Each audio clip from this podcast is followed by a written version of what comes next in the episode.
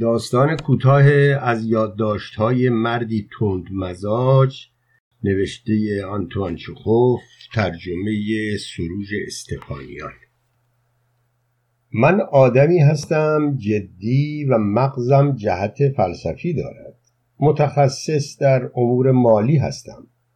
در رشته حقوق مالی تحصیل می کنم و در حال حاضر مشغول نوشتن رسالم هستم که عنوان آن گذشته و آینده مالیات سگانه است و قبول بفرمایید که به هیچ وجه کاری به کار دوشیزگان و ماجراهای عشقی و محتاب و حماقتهایی از این دست ندارم ساعت ده صبح است. مامانم فنجان قهوه را پر می کند قهوه را می نوشم و به بالکن کوچک اتاقم می روم تا بدون اطلاف وقت به کار نگاشتن رسالم بپردازم.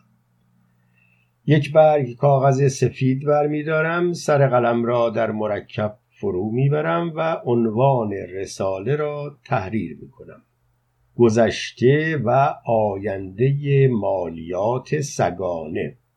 آنگاه بعد از دقایقی تفکر چنین ادامه میدم بررسی تاریخی با عطف توجه به پاره اشارات مورخانی چون هرودوت و گزنفون تاریخ پیدایش مالیات سگانه به سالهای در همین وقت صدای پایی که سخت شبه انگیز می نماید به گوشم می رسد.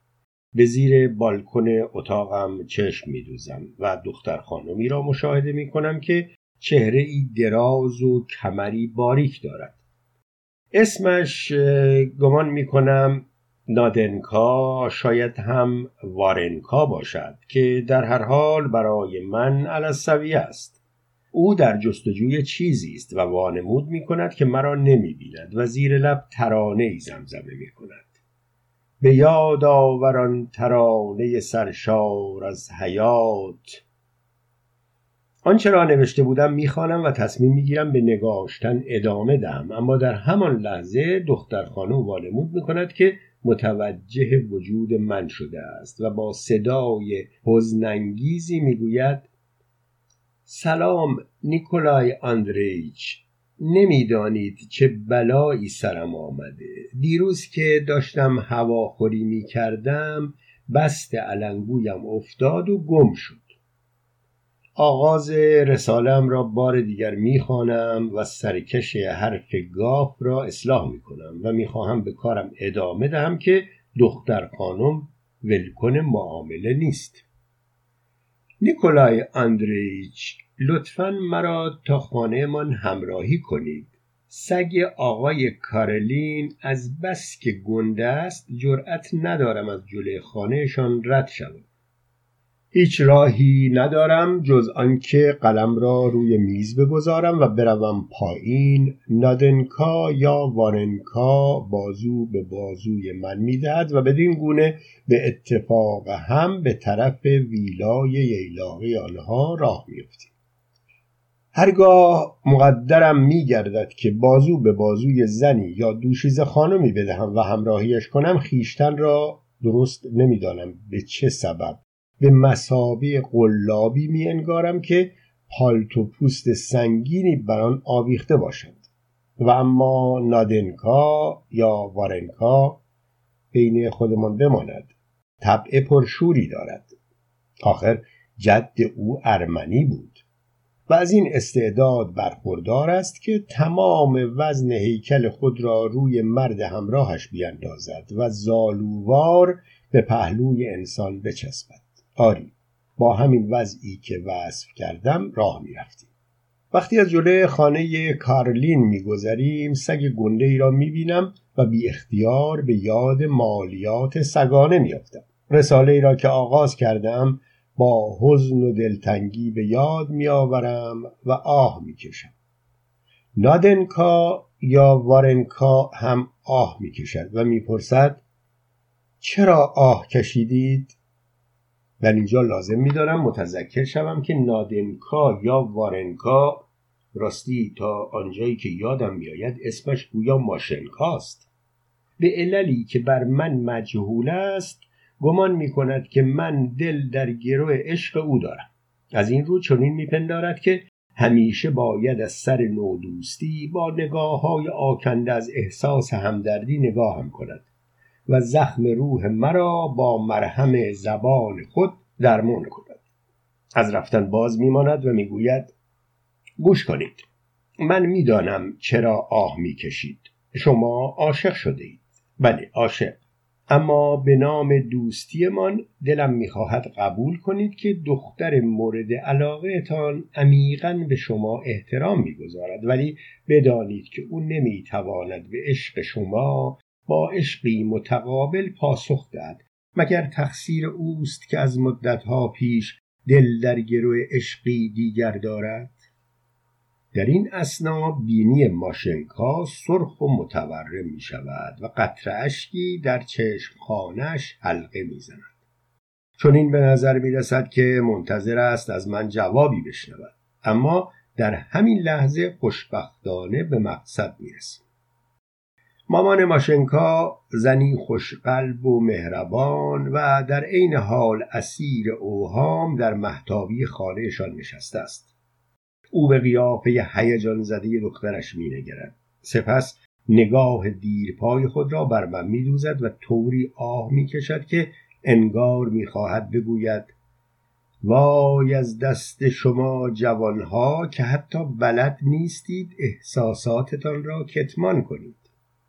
به جز او چندین دوشیزه رنگ وارنگ و در حلقه محاصره آنان همسایه ویلای ییلاقیمان افسری بازنشسته که در جنگ اخیر از ناحیه شقیقه چپ و ران راست زخمی شده بود در محتابی دیده می شود.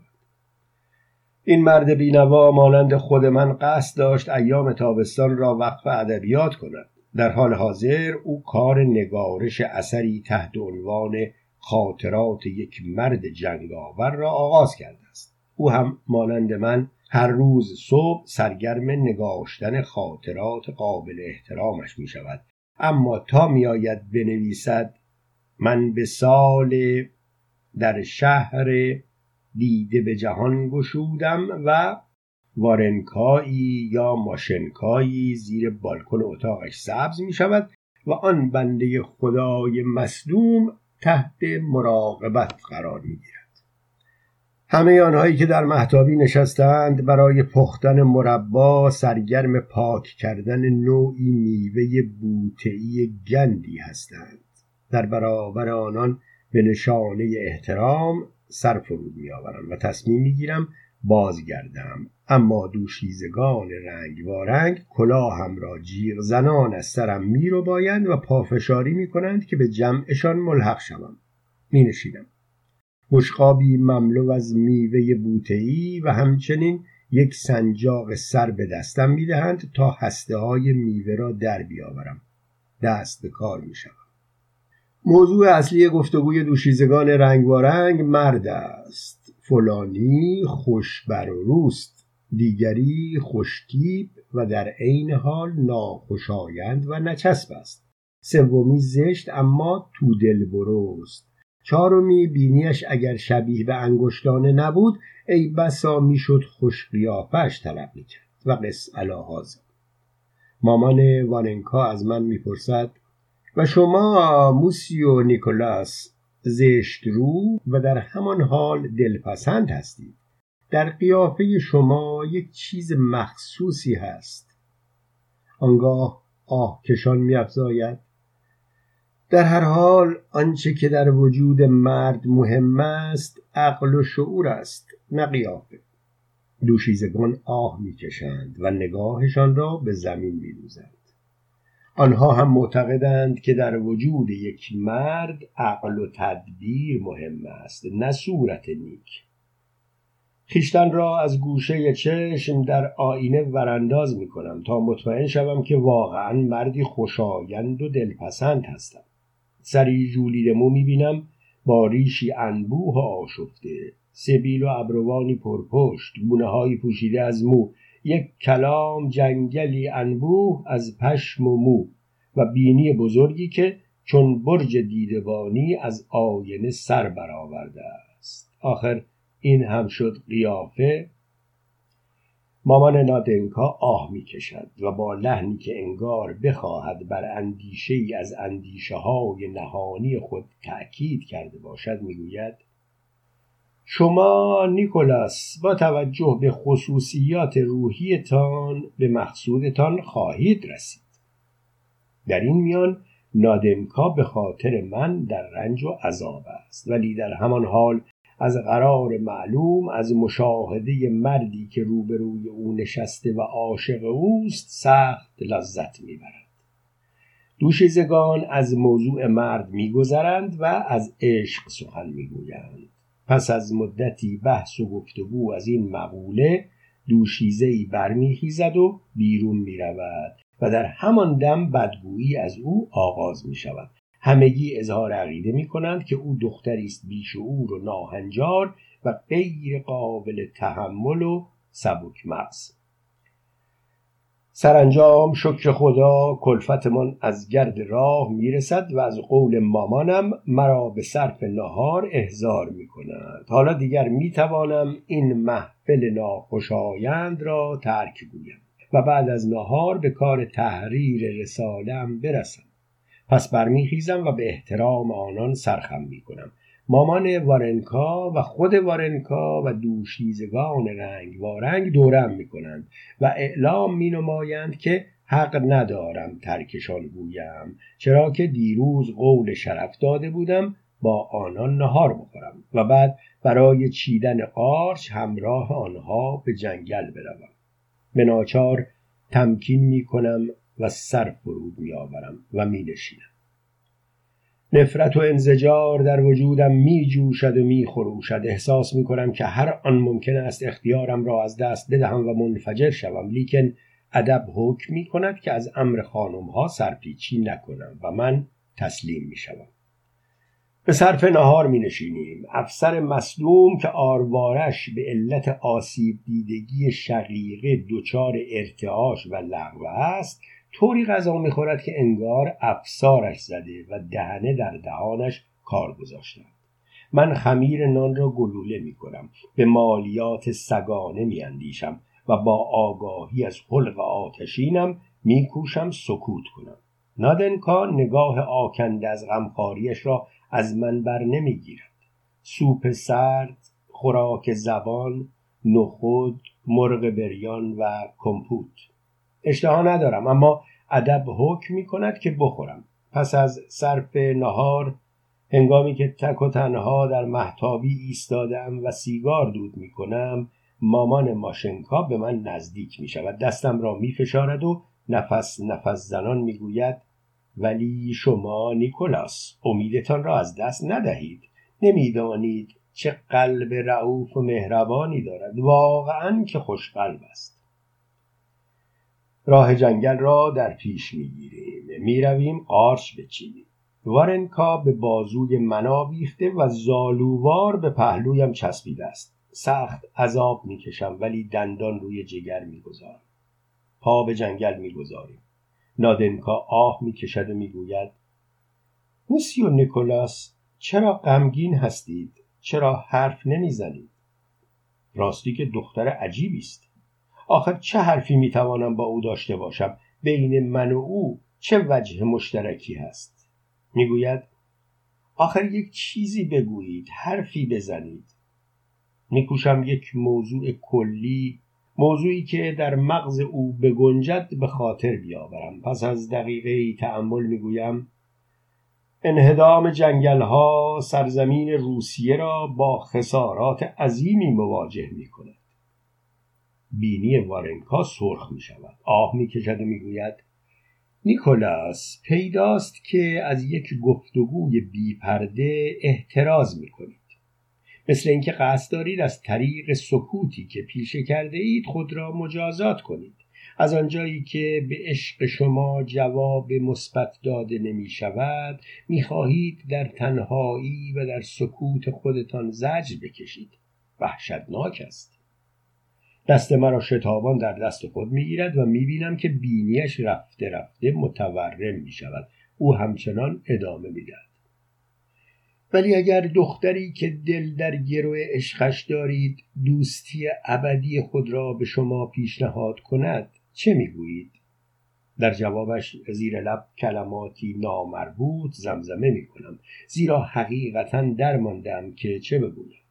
آخر توجه بفرمایید. اولا دل بنده در گروه عشق هیچ دوشیز خانمی نیست. ثانیا دوستی ابدی به چه دردم می‌خورد ثالثا من روی هم رفته آدمی هستم اصلا تندخو. در این هنگام ماشنکا یا وارنکا صورت خود را پشت دست ها مخفی می کند و نجوا کنان انگار که دارد با خودش حرف می‌زند می‌گوید خاموش است حرف نمی‌زند لابد از من توقع فداکاری دارد. ولی خودم به مرد دیگری دل باختم. چگونه می‌توانم او را دوست داشته باشم؟ باری باید به این موضوع فکر کنم. باشد فکر می‌کنم. تمام نیروی روحیم را به کمک می‌گیرم تا شاید به بهای از دست رفتن خوشبختیم این مرد را از رنج و عذاب نجات دهم.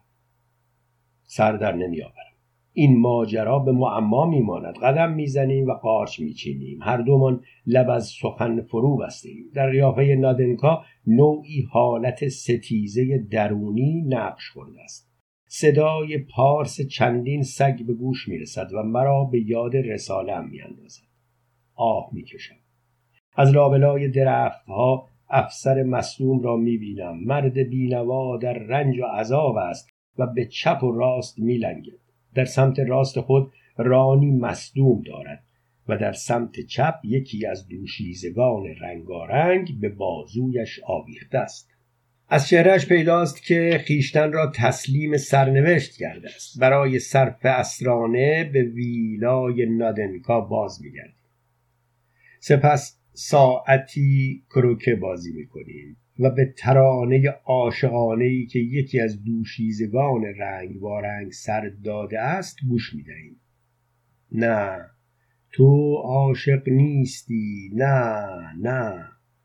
هنگام ادای کلمه نه دهانش تا جوار یکی از گوشهایش کج می شود بقیه دوشیزگان آه می‌کشند و به فرانسه می‌گویند جذاب گیرا خورشید غروب می کند ماه نفرت انگیز از پشت بوت بیرون میخزد. سکوت بر همه جا حکم فرماست.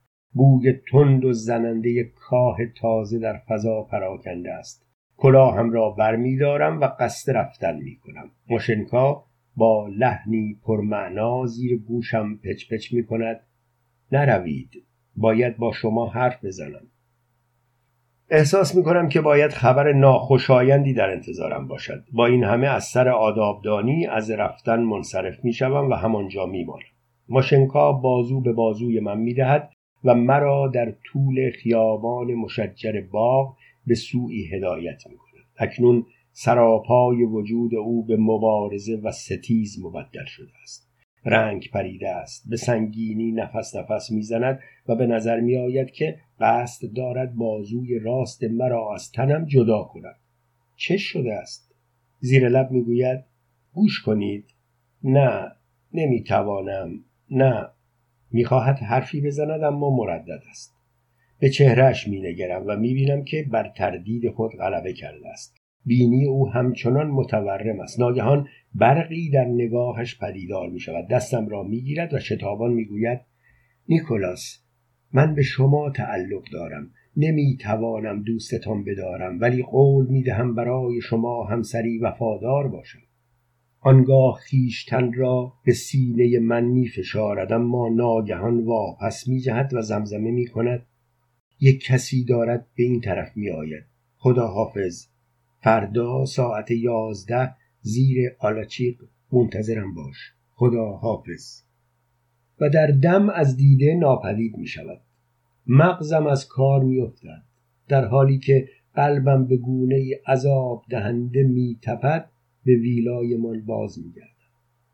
گذشته و آینده مالیات سگانه در انتظار من است اما کو توان نگاشتن رساله از شدت خشم دیوانه می شوم حتی می توانم بگویم وحشت انگیز می شوم لعنت بر شیطان.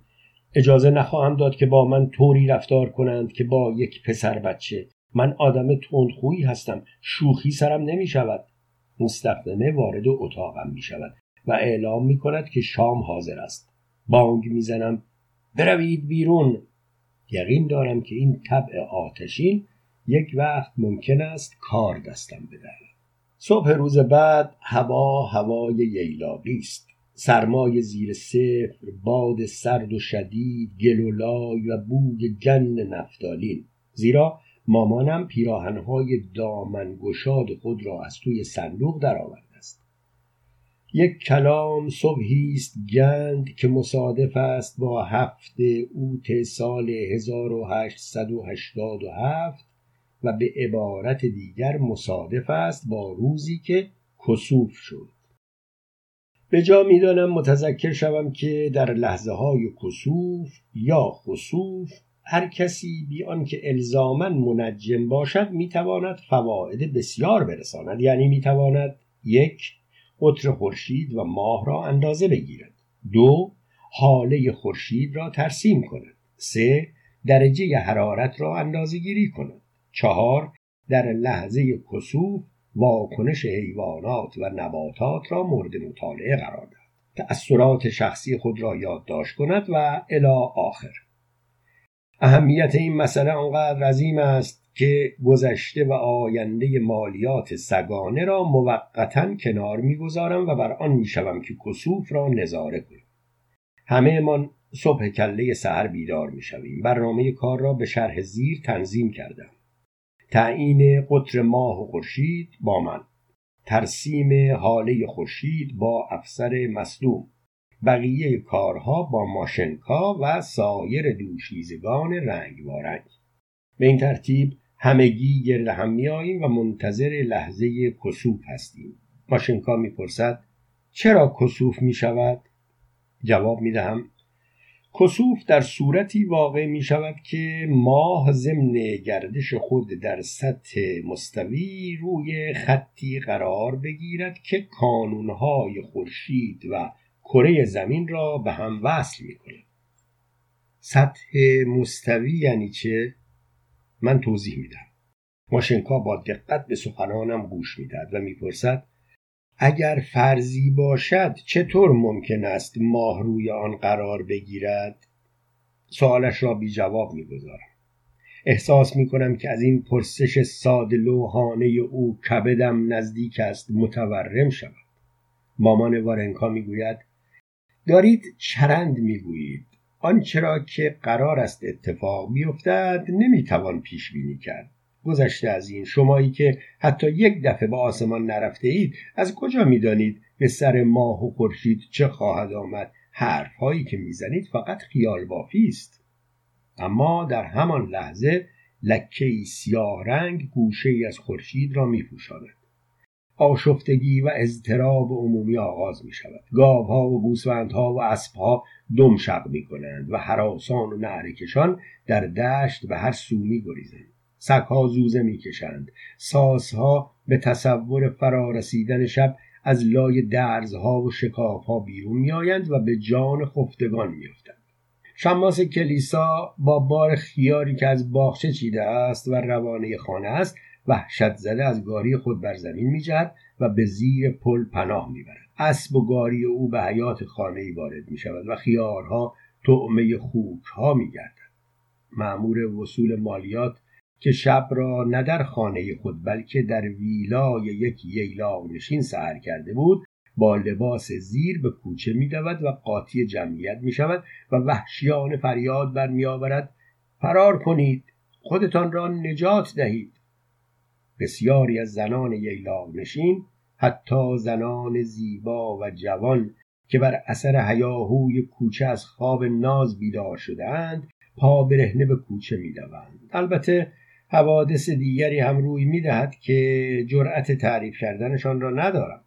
دوشیزگان رنگارنگ نیز جیغ و ویر راه میاندازد آه چه وحشتناک چه وحشتناک. رو می‌کنم با آنها و بانگ می‌زنم. کسوف را تماشا کنید مادام ها وقت تلاست از دستش مدهید.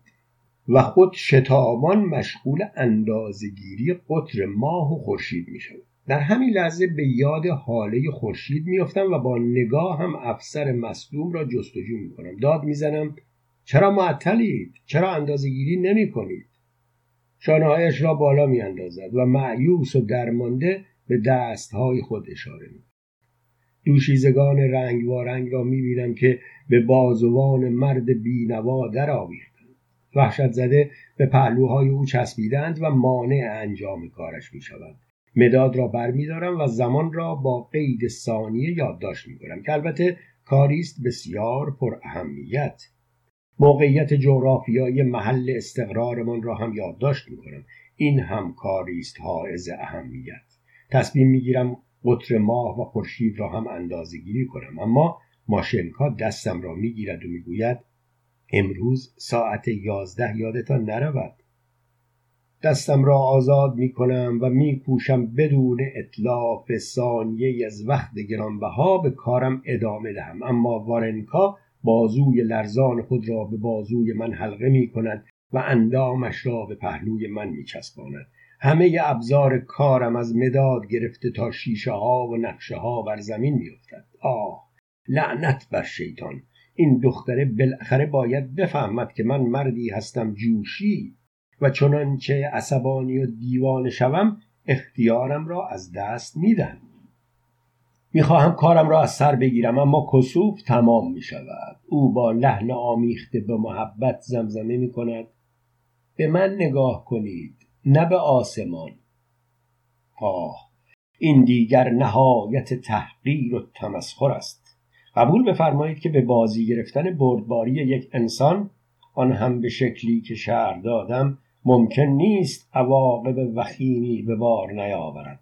بنده به احدی حق نمی‌دهم که با من شوخی کند و مرا مورد تمسخر قرار بدهد و لعنت بر شیطان.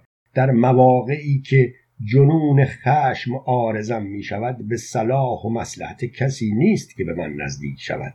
ای بسا که کاری دستش بدم یکی از دوشیزگان رنگوارنگ که گوی از قیافه من پی برده است که باید دچار جنون خشم شده باشم ظاهرا به نیت آرام کردنم می‌گوید نیکولای اندریچ وظیفه ای را که به من محول کرده بودید انجام دادم. من مراقب واکنش های پستانداران بودم و دیدم که درست در لحظه پیش از کسوف سگ خاکستری رنگ گربه ای را دنبال کرد و بعد تا مدتی دم تکان داد. به این ترتیب نظاره کسوف و مطالعه در احوال آن به جایی نرسید. به ویلایمان باز میگردم. باران میبارد. از این رو از رفتن به بالکن و نگاشتن رساله منصرف می‌شوم. افسر مصدوم را که جرأت کرده بود به بالکن اتاقش برود و حتی نوشتن خاطرات خود را از سر بگیرد من به سال در شهر دیده به جهان گشودم و می‌بینم که یکی از دوشیزگان رنگ رنگ بازویش را گرفته است و مرد بینوا را کشان کشان به سمت ویلای خود می‌برد. آرام ندارم. نمی‌توانم پشت میز کارم قرار بگیرم زیرا هنوز هم دچار خشم جنون هستم و قلبم به شدت میتپد. از رفتن به وعدگاه خودداری می‌کنم. در حقیقت عمل من نوعی بیادبی است اما تصدیق بفرمایید که در این هوای بارانی نمی‌توانم پایم را از ویلایمان بیرون بگذارم. سر ساعت دوازده از ماشنکا نامه ای دریافت می کنم در نامه سرشار از ملامتش ضمن که مرا تو خطاب می کند از من می خواهد که به آلاچیق بروم. ساعت یک بعد از ظهر نامه دیگری به دستم می رسد و ساعتی بعد نامه دیگر. به ناچار باید راه بیفتم. اما پیش از حضور در وعدگاه باید فکر کنم. باید به موضوع گفتگویمان بیاندیشم با او مثل یک انسان پاک و درست کار رفتار خواهم کرد.